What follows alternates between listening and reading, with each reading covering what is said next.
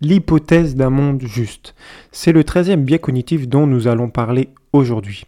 Et celui-ci regroupe tous les thèmes, que ce soit la mémoire, le social, l'apprentissage, les croyances, l'argent et la politique. Et ce biais cognitif, j'ai envie de l'associer au karma. Parce que c'est exactement la même chose. Dans le sens où les bonnes personnes, ou les gens qui font de bonnes actions, auront des bonnes choses qui vont leur arriver dans leur vie.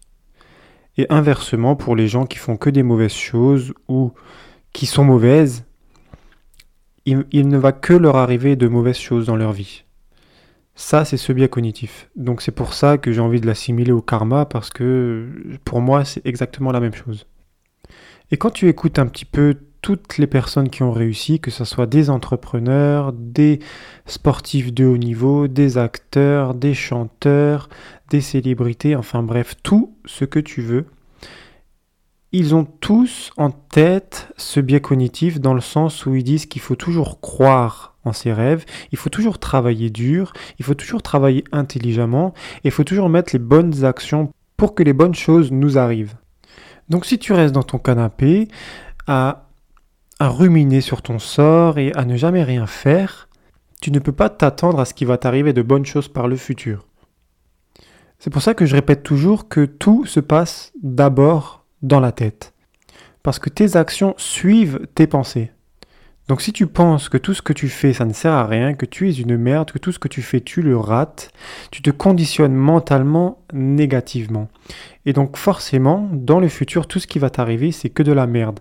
Alors que si tu fais l'inverse, tu te conditionnes positivement, mentalement, tu te dis qu'un jour ça va payer, je vais pas lâcher, je continue, je continue à travailler dur, je continue à travailler intelligemment. Dans le futur, tu as beaucoup plus de chances que tout va te sourire parce que tu auras mis des actions pendant des années en place positivement. Même si ça paye pas dans l'instant T, c'est pas grave, mais plus tard ça va payer. Et penser comme ça, ça t'apporte aussi certains avantages, comme par exemple, ça protège l'estime que tu as de toi, ça t'aide aussi à contrôler la peur et ça permet aussi aux gens de rester optimistes face à toutes les personnes que tu peux rencontrer qui sont vraiment négatives. Parce qu'on le sait qu'il y aura toujours des gens qui vont essayer de nous rabaisser, qui vont essayer de détruire nos rêves. Et du coup, avec ce biais cognitif en tête, on, se forme un petit bouclier face à toutes les pensées négatives et à toutes les attaques négatives des autres personnes. Voilà, donc quoi qu'il arrive, continue à travailler, continue à mettre les bonnes actions en place, et si tu crois au karma, de toute façon, un jour ou l'autre, ça va payer. Et quand ça va payer, tu te remercieras de ne jamais avoir abandonné.